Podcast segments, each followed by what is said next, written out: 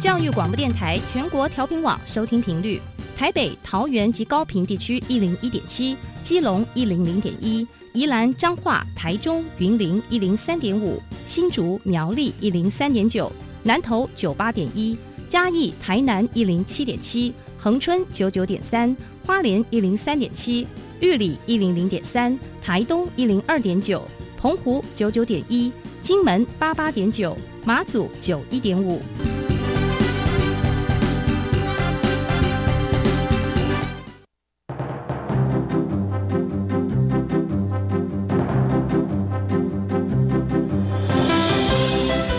台湾的教育要怎么做才能使孩子面对未来的社会呢？当我们期待孩子改变的同时，也期待教师的教学方法跟着改变，家长的观念也一起改变，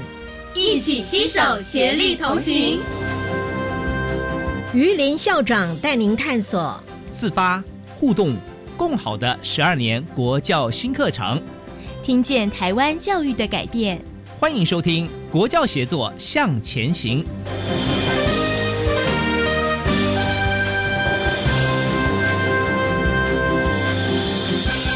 各位听众晚安，现在您所收听的是教育广播电台专为12年国民基本教育新课程所规划的系列节目。这个节目固定在每星期三晚上6:05为您播出，我是节目主持人于林。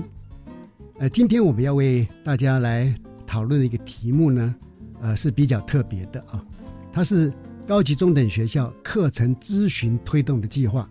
课程咨询，我想这个名词对我们一般的听众朋友来讲，是比较少接触啊，所以我们今天特别呢邀请到两位对于整个课程咨询推动计划的重要的推手啊。他们对于这个议题的了解是最为深刻，那么特别请到电台来为我们各位听众朋友呢来做解说啊。首先我来为您介绍的是国立台南第二高级中学的总务主任李宝丽李主任啊。那么李主任呢，他是国立台南大学台湾文化研究所硕士，因为他的专长就在历史方面，已经在高级中等学校服务了23年之久哈，我想，所以由李主任来负责整个案子呢，我想帮助一定很大。同时，他本身在行政的历练上面也担任过秘书跟教务主任的工作啊，所以相信呢，对于整个课程咨询辅导的工作的协助一定很大。李宝丽主任您好，各位听众朋友大家好。第二位来宾呢，要为各位介绍的是国教署的商界老师陈彦生老师啊。陈彦生老师是国立高雄师范大学教育系毕业，在中等学校也服务了10几年，特别在这个新课纲开始做发展的时候呢，教育部特别倚重他把他商界到国教署已经有5年之久。那他整个承办的是12年国教配套措施的法规研修，所以我刚开玩笑讲说在我们目前对于108新课纲的法规研修啊，陈彦生陈老师可能是非常深刻了解的重要人物。那么陈彦生老师您好。主持人好，各位听众朋友大家好。好的，待会我们就请教两位哈，有关这个课程咨询教师的这样的主题。我记得哈，我们在去年呢也曾经邀请到两位嘛哈。那么因为课程咨询教师，我刚刚说过，因为对一般的家长来讲哈是比较新鲜的一个名词，因为毕竟呢所有的家长在当年读高中的时候还没有听过这一件事情，也没有这样的课程咨询教师的设置，所以是不是请两位啊也帮忙一下哈，帮我们做一个导览，回顾一下说，我们过去谈的一些重点，就是什么是课程咨询教师，那什么是课程咨询，那么它跟我们108学年度马上要实施的12年国民基本教育课程的课纲，它有怎么样的一个关系？麻烦陈彦生老师。好，谢谢主持人。确实，去年有受邀来到这边谈过这个主题，所以现在也帮各位听众朋友简单的来说明一下，就是在103年教育部发布的12年国教总纲当中，特别有明定，为了强化对学生的课程辅导咨询。学生每学期都应该跟课程咨询教师讨论，那课程咨询的记录也应该要列入到学生的学习历程档案。那因为总纲有了这样的规定，所以教育部定了课程咨询教师的设置要点，明定每一个学校都应该要设置课程咨询教师。是，那有关课程咨询教师的任务呢，简单大约有3点。第一点就是在学生的选课之前，要把学生的选课辅导手册给编好，那并且对学生、家长、老师办课程说明会。那第2点，在学生的选课期间，提供学生团体或者是个别的方式的课程咨询。那第3点就是把学生的课程咨询记录登载在学生的学习历程档案上。是，那未来学校会有导师、专任辅导老师还有课程咨询教师这3个角色一起来对学生的课程提供咨询或者是生涯辅导这样的一个服务。是，我们在总纲里面虽然是短短的几句话的一个规定，但事实上呢，教育部国教署是对这件事情是把整个资源都有投入。是，因为从您刚刚的说明里面很显然的就是因为有设置了课程咨询教师，那么因此这些教师必须要有专业训练。第二，他们担任这样的工作，可能呢他们会有减寿时数等等。是，那这些都牵扯到很庞大的经费，但是我们看到国教署这样的一个处理方式，就知道说这是把课程咨询这一件事情是非常重视啊。那您刚刚也提到了说未来呢我们的孩子他有来自3方面的协助，对于所谓的课程咨询辅导这件事。是，一个当然就是新设的课程咨询教师嘛那么第2个就是平常我们就有辅导师有专任辅导老师，还有我们有导师的非常好的导师的制度。对，那么这3方面如何协力也许待会儿呢2位贵宾可以再为我们进一步来做一个分析。那么接着呢我们再继续来追问一下，因为设置了这个课程咨询教师，我们有这么多的高级中学，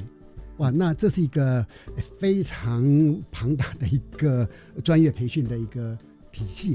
那我们知道呢，国教署从107年5月开始就如火如荼办理课程专业职能研习。那到目前为止，是不是能够请保利主任跟我们说明一下他办理的状况怎么样子？那么学校目前呢具备课程咨询教师资格的分布状况是怎么样子？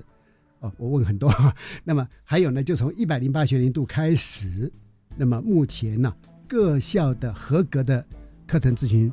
教师是不是够？麻烦李保利主任。是，好，谢谢主持人。各位听众朋友，我们也来跟大家分享一下，我们台南二中自从105年开始接了国教署的专案之后，一路从法规研修，然后一直到现在是进阶版，开始去培训这些专业的课程咨询教师。其实刚刚燕生老师有在提到一个问题，就是我们课程咨询教师的设置为什么在108课纲里面会变得比较重要。是，其实有一个很重要的关键点，其实它是要引导学生适性选修、适性学习。所以我们的课咨教师的培训也就变得很重要。法规出来之后，我们当时第一个步骤是，第一个至少让全国每一所学校都有一个课程咨询教师。所以我们开始展开第一梯次107年第一梯次的培训。而这一次的培训呢，我们总共培训了400多位的一个课程咨询教师。然后接下来就投入了第2波，办了22场，也就是107年第2梯次的一个培训。这一梯次的培训我们也分北中南这样的方式来培训，一直到今年的上半年，也就是从2月到6月这一段期间，我们进行了108年度的第一次的培训。是，那我们目前总共全国培训了4000多位的课程咨询教师，让每一所学校里边高一的任教老师至少具备有1/3的资格，是，都是具有课程咨询教师证号的。所以那这些老师其实就已经足够因应整个108的学生，他们在上来之后他可以提供专业的课程咨询的工作。而且我们是逐校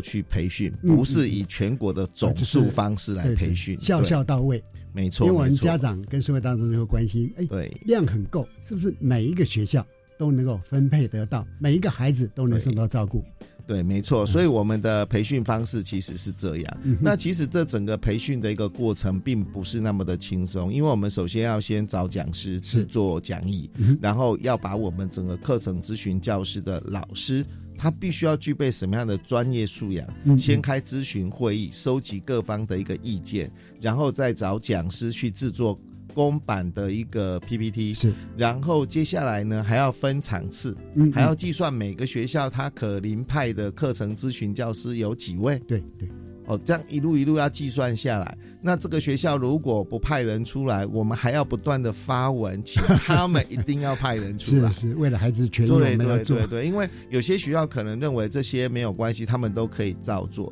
所以我们当时法规里面也定好了，就是说我们不希望是代理老师来做，对对，然后他一定要是学校里面合格的专任教师。这个其实主要的一个目的就是说，希望各校都有老师能够投入这个板块。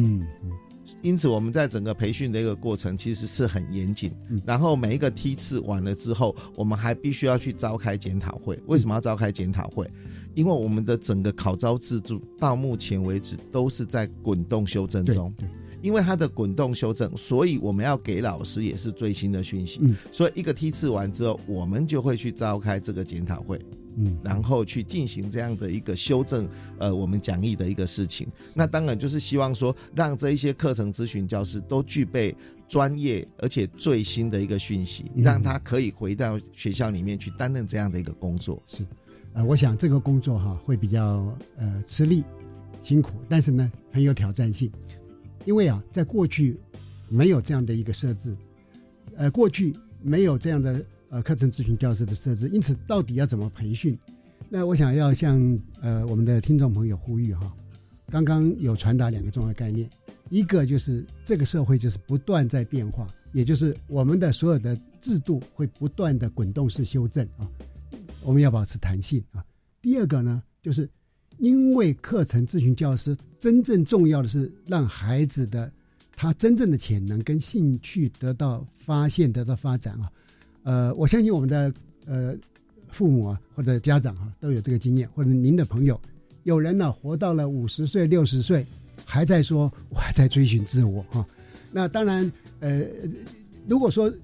在比较年轻的时候，我们就帮助孩子开始对自己的未来，对自己的能力潜能等等做思考，我相信呢孩子的成就会更大所以这也就是李主任你很辛苦我想在过去3年间可能工作压力很大吧？应该算是好好，不过现在呢已经我们看到成果了嘛那因为刚刚您的说明，我们已经感觉得到课程咨询专业职能研习的成果已经出来了全国已经有4000多位。那我们会进一步想了解的就是，那这个研习后续的规划是什么？还有呢我们会不会有一种想法说，好，我把全国的高级中学每位老师都把他培养具有这个课程咨询教师的资格，是不是？这个部分也请立宝李主任说明。是，好，谢谢主持人我其实可以这么讲好了，当我们在办理这些研习场次的时候经常碰到那个参与研习的学员直接跟我们说，那为什么不来我们学校办一场，让我们学校每个老师都具备这样的资格？因为我觉得你们提供的讯息非常的好，让老师都有这些资格不是很好吗？那就不用担心是谁来做啦。是，可问题是课程咨询教师他所做的一个工作是一个升学进入跟学校开设课程之间对接的关系，然后必须要去跟学生说明清楚。那如果你没有去担任课程咨询教师，再加上升学进入不断的变化的情况之下，你很有可能在2年到3年之后，你可能对这一块你就不熟悉了。于是我们花了很多的经费培训出来之后，他可能没有用到。所以我们其实会很希望的就是说，其实全国只要每一所学校里面有1/3的老师具备这样的资格，就足够学校来运用。那如果说后面他们有任何人离退的话，我们都可以加开场次来进行办理。所以我们目前的规划就是未来在108、109跟110我们都会持续去办理，然后大约是分3年的时间把它办完，让全国各校至少都拥有1/3的老师具备课程咨询教师的资格。然后接下来如果各校我们在这3年办理完毕之后，各校如果还有课程咨询教师的需求，因为他们有老师会离职、会退休、会转任，那这个没有关系，我们会北中南各留一个中心学校，然后每年视需求度来办理需要的场次，所以它会变成是一个源源不绝持续办理的一个活动。那当然我们也不希望形成资源的浪费，对，也就是说你让每个老师都具备这些资格其实是没有用处的，是，他只要用得到的部分就可以了，毕竟办这些研习他所耗的经费也相当的惊人，是这样的话我想我们可以用这样的方式理解啊，就第一，目前我们所培训的课程咨询教师在全国甚至分配到各校，它是完全足以来协助孩子的。我们这个量呢，连老师离职退职都考虑了嘛，哈，是啊，或者转校哈，是。那这样就非常的我们就有信心了，说每一个孩子都会得到相对应的一个协助啊。是。那但是第二个呢，是不是老师们都具备这样的资格呢？我觉得社会大众可以用另外一个角度思考，就是要培育课程咨询教师，他有一些专业的一些实数的训练啊，甚至说也许还有一些作业必须要去做啊。那但是我们当然很鼓励啦，就是我们非常鼓励全国的高中老师都去理解说课程咨询这件事怎么样做好，因为这对我们的孩子会有很大的帮助。那至于要不要具备资格哈，当然就要从国家资源总分配，或者是说因为我们要提供的这个减课啦、经费等等还是有它的限制哈。但是刚刚讲，如果有的老师他虽然不具有这样的资格，可是他有兴趣去理解，我相信对他自己的学生未来有很大帮助啊。好，接下来就是那我们各个学校哈，现阶段啊，在课程辅导咨询的推动上面，现阶段我们应该开始要学校哈要开始做哪些事？是不是请陈先生老师您来说明一下？好，谢谢主持人。我先把时间再拉回到刚刚有说明的，从2007年的5月，其实我们就开始培训各校都先具有一个合格的课程咨询教师。那当时那样的规划主要就是因为希望学校能够先参与一个107学年度课程咨询推动辅导事宜的示范计划，所以学校其实从107年那时候就已经开始在做这些相关的筹备工作。那新课纲在108年的9月即将要来上路，那学校目前最需要迫切要做的事情大概有以下我说明的几点。第一个就是学校都已经完成108学年度的课程计划的规划，那同时他也编好了选课辅导手册，他必须在这个时间点把选课辅导手册上传。那另外一个就是学校都会有一个课程咨询教师的召集人，是他必须依照他们高一新生的班级去妥当的分配哪些课程咨询教师要提供哪些班级学生的课程咨询，做好这些分配。那另外一个我刚刚也有说明到这个开学的时候必须跟学生做选课说明，所以说学校可能要妥善规划哪些时间要来跟新生做选课说明，然后哪些时间是要跟家长说明，那哪些时间要跟老师说明，那这些事情课程咨询教师可能都必须跟学校相关的处室，比如说教务处辅导室等等的这些做好，或者甚至是学务处做好一些沟通跟安排。以上说明我觉得这样安排很好哈，因为让我们课程咨询教师他有机会哈分层次的同跟孩子跟学生跟家长跟校内的伙伴老师大家逐一的分层次的，因为他们需求也不太一样，他要负责的功能也不太一样，所以这样的话我相信对整个课程咨询辅导工作的推动哈一定是帮助很大啊。刚刚在前面开场的时候我们也听燕生老师有提到说导师课程咨询教师跟专任辅导教师哈，在课程辅导咨询上有一个分工。是，那这个分工哈，因为我想这个家长就会关心哦，或者说孩子未来要进高中的说，那分工的话，我的孩子进去，我有3个人可以来协助我，那他们3个人怎么分工？身为家长呢，但我也会关心说，你们分工都分工得很好，是不是也有分工之外还有合作了？因为让这三方面的力量一起来支撑我们的孩子，让他在整个未来的生涯进入上面有最好的选择，是不是？请李保利主任您来说明。好，那当然在还没有去进入这个部分来说明之前，我们在想说，在没有课程咨询教师之前啊，以前的高中生他们要升大学的时候，当然就会有人去协助他们去进行所谓的一个选组嘛。对。那这个选组的一个对象，当然最主要就是导师跟辅导老师。是。可是有的导师并不是非常了解升学进入，尤其他如果只担任高一的导师，是。所以要提供给学生有关于这个选组的一个咨询的部分，可能就没有办法那么的充分。嗯。那这个部分就会变成我们常讲喝文的点吸金啊，拍文的点阴影啊。我们不希望我们未来的孩子是在好运跟不好的运气之间去寻找，我们希望说我们去培训一群很懂得升学进入的老师，然后提供给学生有效的资讯，然后让他从这个地方去得到资讯。那当然这样的情形之下，导师有关于这一块的工作压力也就可以减轻了。是，因为导师、课程咨询教师跟专业辅导老师在学校可以形成一个铁三角。今天如果学生他是因为我生涯未定向，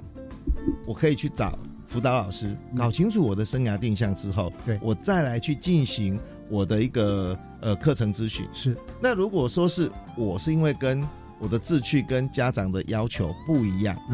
我可能要透过导师，是你去帮我联络我的家长，居间来协调，等到我家庭的问题解决完毕之后，我再来找课程咨询教师来进行课程咨询，依我的性向、兴趣选择我最适合的学科，将来这些学科可以对应到什么样的学群、学类、学系，可以让我完整的去适性学习。是。对，所以他们三者在学校里面扮演的角色非常的重要，而且各执一环。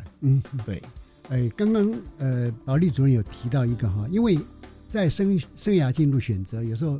家长跟孩子意见不一定一致啊。对。那么事实上我们也听到很多，已经到要填交志愿卡的时候哈，亲子之间还有非常剧烈的坦诚的沟通，对，或者说冲突。那这一方面不知道说，保利主任是不是也能够，有没有什么样的方式来处理？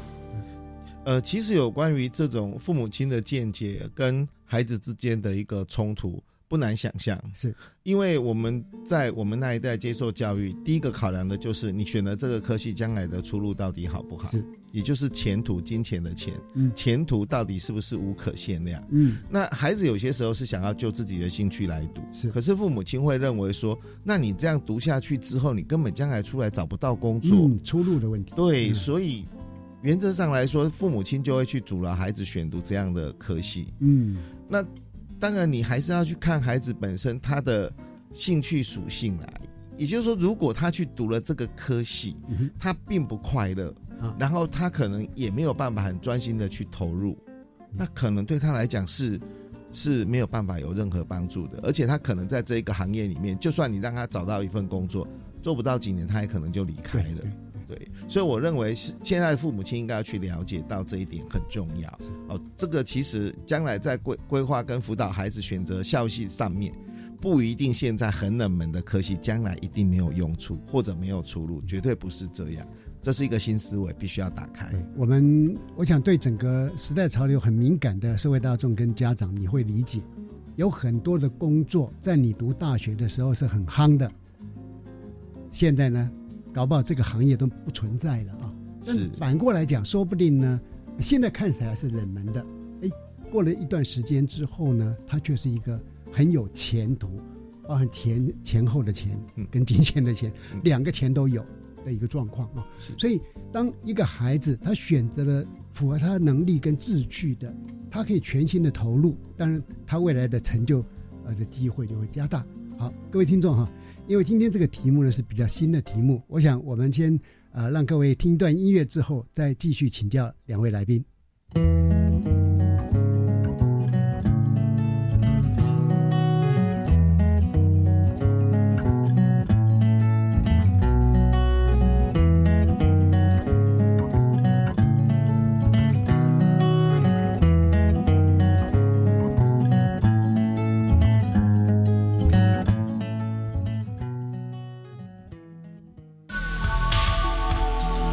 医学不断进步，带您认识粒线体细胞发电机如何维护身体健康。8月6号下午1点钟，教育开讲节目主持人李大华为您直播专访德国医药学专家陈帝，欢迎准时锁定教育电台生动全世界粉丝团。哇，8月6号下午1点，大家来按赞哦。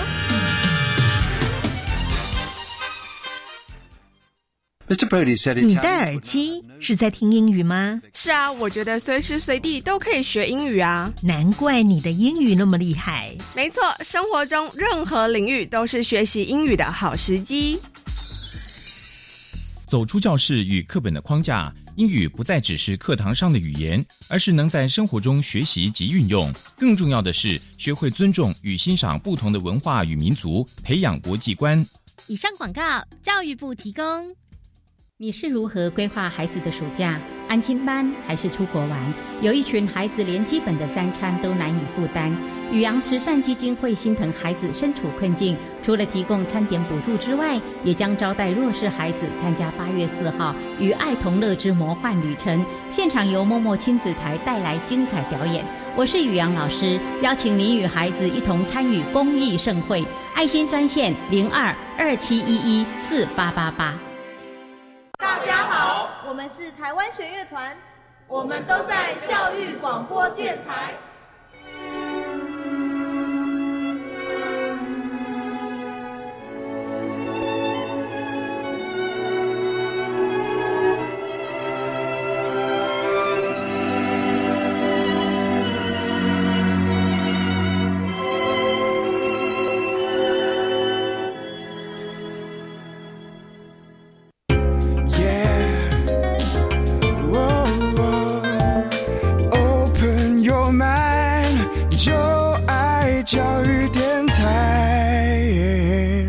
各位听众晚安，现在您收听的是国教协作向前行。我们今天谈的主题呢是课程咨询的推动计划哈。刚刚我们在前半段节目也有谈到说，我们有一个铁三角啊。那么事实上呢，在过去我们的导师、专任辅导老师也协助孩子在这方面做了很多的指导跟努力嘛哈。现在我们又增加了课程咨询辅导老师，我认为呢会变成一个升级的，变得更精致哈。但是我们也很担心呢，就是说有时候人多好办事啊，有时候人太多呢，到底谁来办也会变成问题。 是不是请陈先生老师也能够再进一步来解说这个部分。好，谢谢主持人。那我就延续刚保利主任分享的铁三角，我觉得非常重要。是之前是只有导师跟专任辅导老师，那未来我们会多了课程咨询教师。那我想分享就是我在国教署有接到已经受完训合格的课程咨询教师的来电。是，那他表示回到学校之后，那开始学校有一些任务要交付给他，那他很担心未来是不是这些工作都会只到他身上而已。是，那我跟他说明不是这样的，因为学校本来就有导师跟专任辅导老师的存在。对，多了课程咨询教师，只是你对升学进度非常了解，那对学校的课程规划很了解，你可以就这部分提供给学生咨询。那当然学生如果跟家长有意见不一样的时候，他还是必须由导师来帮忙。学生要做性向测验、兴趣测验以及测验之后的解释，这些工作还是专任辅导老师要做，对，不会因此就到课程咨询教师的身上。是我想这样的分工哈应该蛮明确了哈。是，那当然我们也会鼓励我们现场的老师，因为我们新课纲有一个非常好的精神哈，就是大家呢对话、共学、分享，那最后呢产生一个jump 升级。是啊，所以用这样的方式会更好。那因为我们也知道说学生的课程咨询记录啊会登记在学生的学习历程档案。是，那身为家长啦、或孩子，我们就会关心说那这样的话那个记录写得好不好，会不会影响我的升学？是不是请陈老师说明一下？好，谢谢主持人。对，就是我刚刚在一开始也有讲，课程咨询教师的任务最后一个部分就是要把课程咨询的记录登载在学生的学习历程档案。是，那关于学生学习历程档案，其实它是一个蛮大的主题，或许以后还有机会在教育广播电台这边来跟各位听众做说明。那这部分我们仅就它跟课程咨询教师这边的一个关系，来跟各位家长做说明。那以后的学生学习历程有分为在学校层级的资料库，以及建置在中央层级的资料库，这部分是在暨南大学。那关于学生的课程咨询记录，其实它只需要上传到学校层级的资料库而已，它不会上传进一步上传到中央的资料库。所以说跟学生未来的一个升学，其实大学端不会因此就看到学生的课程咨询记录，也不会因为这些记录的文字怎么样而对他未来的升学有什么样的影响。我想陈彦生老师这样说明哈，身为家长或社会大众会放心，因为这个咨询的记录呢，只是摆在学校的资料库里面，是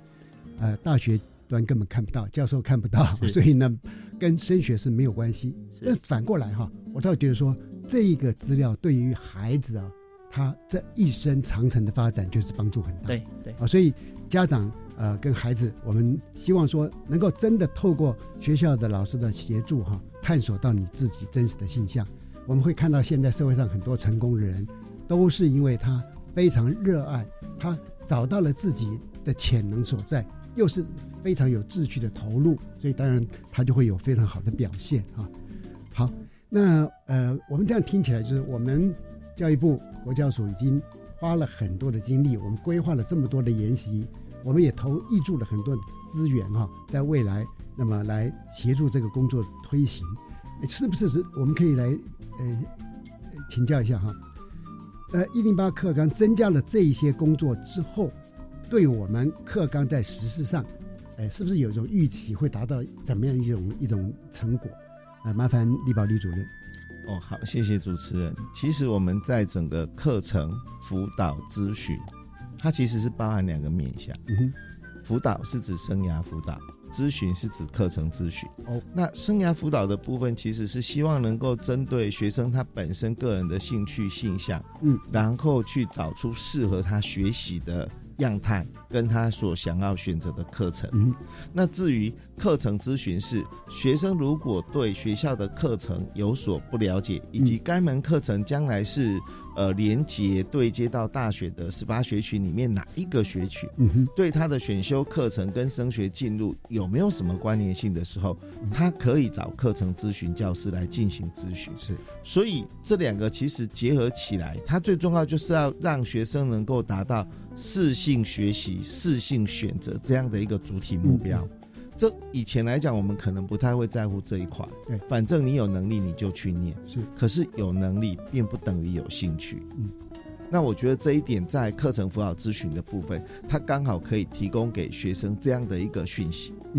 我觉得这对学生来讲就是一个非常大的注意。对，我们其实不太希望说一个学生读到了高三之后，他还在犹豫抉择他到底要选什么样的学系或者学程会比较好，是从高一逐步慢慢了解自己，然后认清自己之后找出适合自己学习的方式。是，所以我们新课纲从一年级啊，应该是这样讲，从一到这个12年嘛，对，我们是逐步的来带这个概念啊。我也希望说有这样的一个辅导措施哈，大学哈就不会有这么多人啊转系啊，或者甚至于流失，他就不读了，就退学了，那是蛮可惜的啊。有时候我们常常在升学选校上面哈，我个人有一个想法，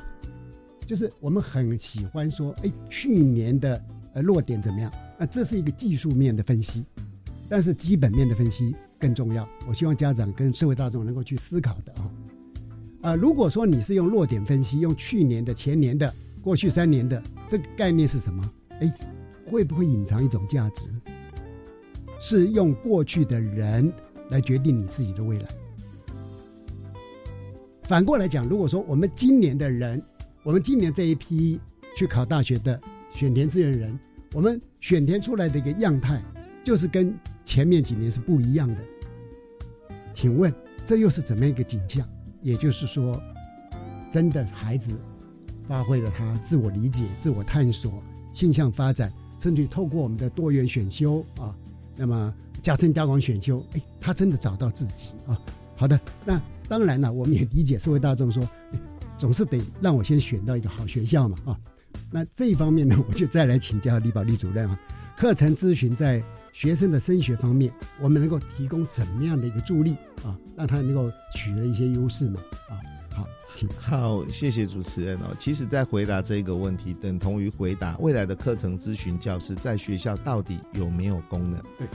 一般来讲，家长都会认为啊，反正传统就是自然组、社会组，或者分第一类组、第二类组、第三类组，就这些分类组嘛，这有什么问题呢？但是未来大学它分成18个学群，它的18个学群所需求的一个样态跟科目是不太一样的，所以如果说学校还是用套餐的一个组合，那你还是给学生就是已经搭配好了，你就只能够有一个汉堡、一个薯条跟一个可乐，那学生只能够去选他不同的套餐，那这样子其实会影响到学生对于未来18学群的对接。对，我们课程咨询教师的存在功能就是我们要打破这个建制，我们希望用选修的方式来取代分组，让学生更找到属于适合自己性向发展的一个方向。 对，那所以这个部分里面就要去跟课程咨询教师谈啊，我修了什么样的课程，对接到什么样的大学的学群、学类、学系，对这些东西，如果学校还是用套餐的方式，它会完全无法满足学生的需求。甚至你用套餐的方式，你所加开的那些科目，可能将来在加深加广大学端的部分，它不一定采集啊。对，所以我们课咨教师的存在，很重要的一个关键点。是打破了这个迷思，是告诉他未来我们要怎么样去帮助学生，因为这跟以前传统的方式不一样，升学的样态已经在改变了，所以课咨教师的存在就是要协助学生理解这一块，然后让他很明白清楚我修了什么学科，将来可以透过什么样的升学进入的方式进到我自己心目中理想的学校。对，这是一个非常关键的地方。这个指标是值得我们未来观察，就是说到底课程咨询教师他是不是发挥功能了啊？还有一个指标就是未来我们看看说新的这一批的孩子，他们到读大学之后转系的比例或是流失的比例等等，当然我们会有多校标的参照，但重要的是什么？是第一类组、第二类组、第三类组是没办法跟18学群对接的。对，那有些学群呢，它其实是有跨了不同的组的，它需要的能力是多元的等等，是蛮分数化的哈。所以这个部分我觉得其实我们倒是非常鼓励我们的课程咨询教师哈，对他们来讲也是一个全新的尝试跟挑战哈。那我想未来会有更多的有趣的事情啊。当然呢因为政策是这样，我个人常常有一个观点就是说政策告诉我们说这个很重要，那我就会马上就问一句话说，请问这个政策有没有挹注经费？因为如果只是我们倡导说这个政策，但是经费没有到位，我就会开始说你是不是真的政策啊？那这个部分是不是未来学校的推动课程咨询辅导工作的经费哈，那国教署这边会有怎么样的安排？是不是麻烦陈彦辰老师来对我们来做一个说明？好，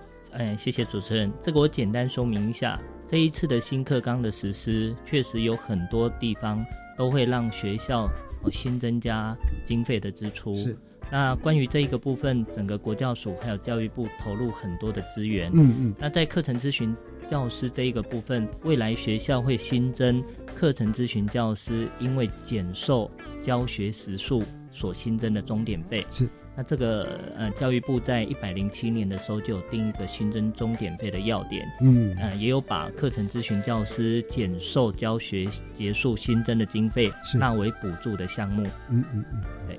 OK， 因为经费的问题哈当然这个钱不是万能了，但是没有钱的话，很多事情是很难去推。是。我到这边想岔出去请教一下李保利主任哈，光是您在办的那23个场次的这样的一个，因为23个场次的研习，以我们来看是小规模的用钱，那大概已经要花掉多少的经费预算？有没有23场次啊？大约就要100来万啊。对。可是那个只是培训的钱，对啊，一小部分而已。接着，那么这个新的学年度开始的时候，刚刚有提到说我们会那个原定的补助比例会上升嘛？是。那有没有预估过这边要花掉多少钱？大约？这边课程咨询教师的部分嘛，是。我们关于这个新增钟点费是未来学校可能会有做一些协同教学、分组教学，或者多开选修课程，或者您整个包裹式的整个包裹式光108学年度整个全国我们估计起来就要新增 1.4 亿的经费。 OK， 对 OK， 有陈彦生老师讲到说以亿为单位的话哈，我相信以我来讲我就感受到说政府这个政策上面它是挹注的经费，而且是很庞大经费下去，这是钟点费耶，这不是买东西耶，是。所以这个用到 1.4 亿哈，就表示我们政府对于这个课程咨询辅导工作的推动是扎扎实实的在推哈。好，因为两位哈，你们参与108课纲的有很长时间了哈，那你们参与的幅度也很大啊，是不是？我们最后一点时间啊，请两位啊，就您这段时间的参与有什么样的一个感想啦、结论？先请台南二中李保利主任。好，谢谢主持人。其实大家对于108课纲，有的人是有过少期待，有的人是有过多的期待。但是108课纲，你如果就领纲的精神来说，它其实主要的目的就是学生听得懂、学得会、做得出来，这就是一种素养。那这样的一个素养，其实最重要的不是去看课本的内容写了什么，而是老师你怎么去教。所以其实整个108课纲它在导引主要的目的是我们要改变老师的教学方式，才能够培养学生的素养能力。是，课本只是教材，教法才是最重要的关键。学生能力的建构是他引导他能不能够去适应以及面对未来整个环境、社会环境及世界的挑战，这对他来讲是非常重要的。所以我觉得我们在整个培训、整个课程咨询教师过程当中，我也慢慢去体会到这个部分。所以我们也期待说未来整个108课纲落实的时候，每个老师、每个在教育现场岗位上的老师都能够体认到这一份108课纲下来给他的改变是什么。好，接着我们也请国教署的陈彦生老师发表一下心得感想。 好，谢谢主持人。我想这一次新课纲最重要的精神就是要让学生适性扬才。那这四个字听起来好像有一点抽象，我就以自身的一个经验来做一个分享。好，我在高中3年，其实就立下一个小小的目标，未来有机会我想当校长。是，所以说在高3联考完之后，我的前3志愿就是师大教育系、政大教育系、高师大教育系。那以及在来到今天，我回想说自己好像距离当初的理想也不太远了。那就是说我们新课纲想要让学生在高中阶段就能够适性的发展，然后如果他的一个课程的选择跟修课跟他未来的一个性向能够一致的话，那这个新课纲就可以算是成功了。是，我们预期新课纲会为台湾带到一个新的境界哈。当然我们也感谢保利主任的投入，顺便也先祝福一下我们彦生老师将来心想事成哈。谢谢。好，各位听众，国教协作向前行这个节目呢，我们是在每星期三晚上6:05播出。下星期三我们会由本节目另一位主持人谢若兰老师来为您服务。下一集我们会介绍的就是素养导向语文领域教学模组。那么欢迎您再次准时收听，晚安。接下来请收听依人主持的课纲交流道。老师、同学、家长们请注意，关于12年国教新课纲的疑难问题与解答，都在课纲交流道。欢迎来到课纲交流道，我是依人。如果是长期有在收听我们国教协作向前行的听众朋友们，想必对于即将到来的108新课纲并不陌生吧？但我想有许多的专有名词啊，在听到的当下可能还是很难立刻反应过来哦，像是教学互动共好啦、核心素养等等。在听到的瞬间可能还是会想说这个到底是什么？但是不要担心哦，今天很高兴邀请到国家教育研究院课程与教学研究中心的退休主任范信贤范老师来为大家解惑。范老师您好。依人好。各位听众大家晚安。马上就来请教范老师哦，12年国教新课纲我们强调核心素养，这听起来是一个有点抽象的名词，请问核心素养到底是什么呢？能请老师详细的我们解释一下吗？如果说从字面上面来说，核心素养就是说我们国民教育里面要培养的素养可能有很多，是我们选其中比较重要的，我们把它称作是比较核心的。那素养如果用我们的国语的话来讲的话，它就是素质跟涵养这个意思。那其上面这次课纲里面它强调以核心素养作为整个课程发展的主轴，那这个地方并不是说新课纲里面特别自己台湾独创出来的。其上面在2003年2005年国际上面的像 OECD、EU、等等的，他们都是强调用素养做一个核心来做一个国民教育发展的一个基础。那台湾其实上面从05、06、07年国科会有一个大型研究计划也在做这样一个整合性的研究了。那因为有国内外这些基础，所以才用核心素养做一个课程发展的一个主轴。好，那请问老师，核心素养跟过去的学习是有什么差异吗？核心素养在我们总纲第3页里面其实上面有清楚的做一个说明。是。那在这段话里面，前面它有5个重要的特色。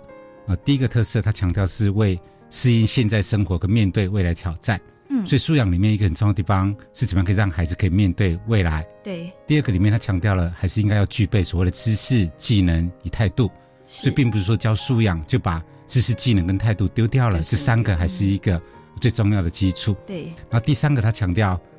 学习怎么样可以跟生活结合在一起。所以学习不是说只有读教科书而已，只是为了考试而已。那怎么样从生活跟情境里面来做学习，所学到怎么样可以回到情境里面做应用，这地方里面也是素养里面一个很重要的特色。然后第4个，他强调实践力行。是。所以素养它不是说只有你学会了什么了，可是你到底学会了什么，它必须要外显以外把它表现出来的。那第5个，他强调是回到学习者的全人发展，也就是说他这次里面会很强调整个素养的学习里面是否是为了学生的学习的主体性，那让怎么样可以让学生里面通过这个部分里面培养他自己的素质涵养，能够面对未来的生活，这是整个核心素养里面很重要的一个概念。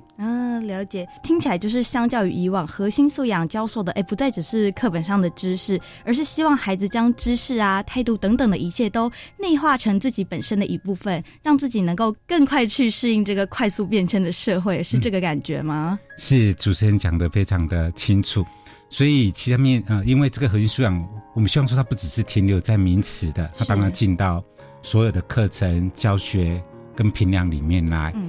素养这个地方转换到教学的时候，我们就会特别注意到它一定会有4个原则。对。第一个，它一定是要把在整个教学里面，它不是只有教知识，也不是只有教技能，它必须要把情谊态度也整合在里面。是。所以它必须是要整合知识、技能跟态度的，这是第一个。第二个里面，我们很强调整个素养的学习里面，它必须要在情境脉络化底下来做学习，所有学习都要在人跟这个世界里面，人跟世界的生活里面，人跟世界关系里面来感受到知识的重要性、知识的意义这个部分。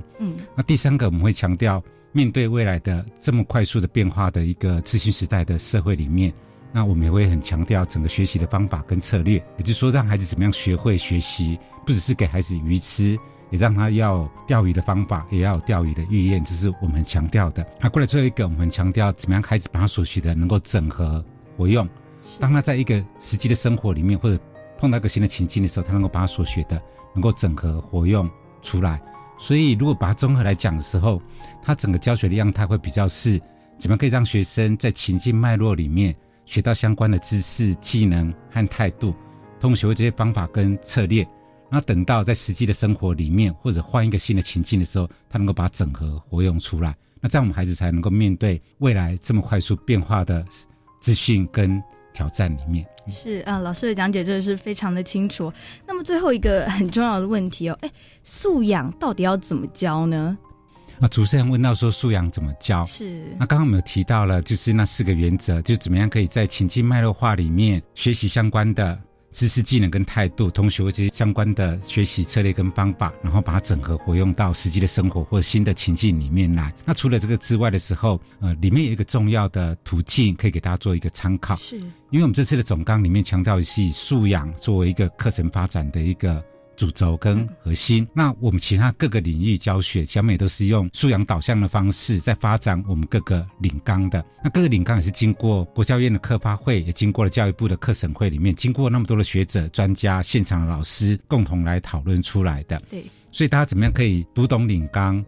活用领纲，那其他面就可以为素养导向教学里面奠定一个大概60分、70分的基础了。嗯，比如说像我们领纲里面，它也有领纲的核心素养，是它里面也有强调了学习表现跟学习内容。那学习内容的话，就是说有些的知识内容我会跟着时代变化里面可能会做一些改变、对，可是有些的知识内容里面我们不管从以前到现在都是要学的，比如说台湾的地形、气候，并不会说因为新课纲就不学了。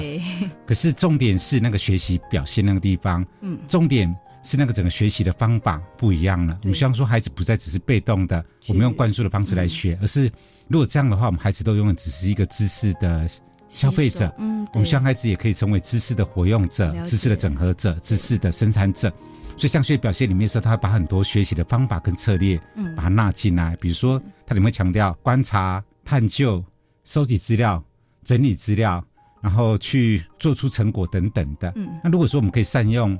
课纲的这边的学习表现跟学习内容去抓，特别是学习表现里面去看到了它里面的方法跟策略，我们在奠定课程目标或学习目标上面的一个重要的指引工具跟音架的话，那当然那些的动词上面就比较成为孩子里面他在学习里面一些重要的方法跟策略，就比较有办法让孩子成为学习的主体了。了解，真的是非常感谢范老师精辟的解说。那我想听过这一集的节目后，我们的听众朋友应该也更了解何为核心素养，跟过去的学习的不同之处，以及素养要怎么教。那么非常感谢今天听众朋友的收听，希望在下周同一时间也能在课纲交流道与您见面。我是依人，拜拜。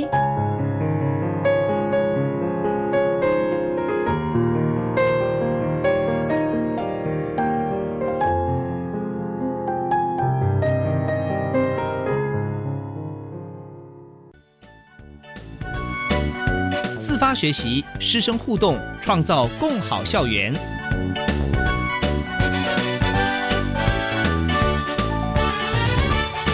国教协作向前行节目由教育部提供。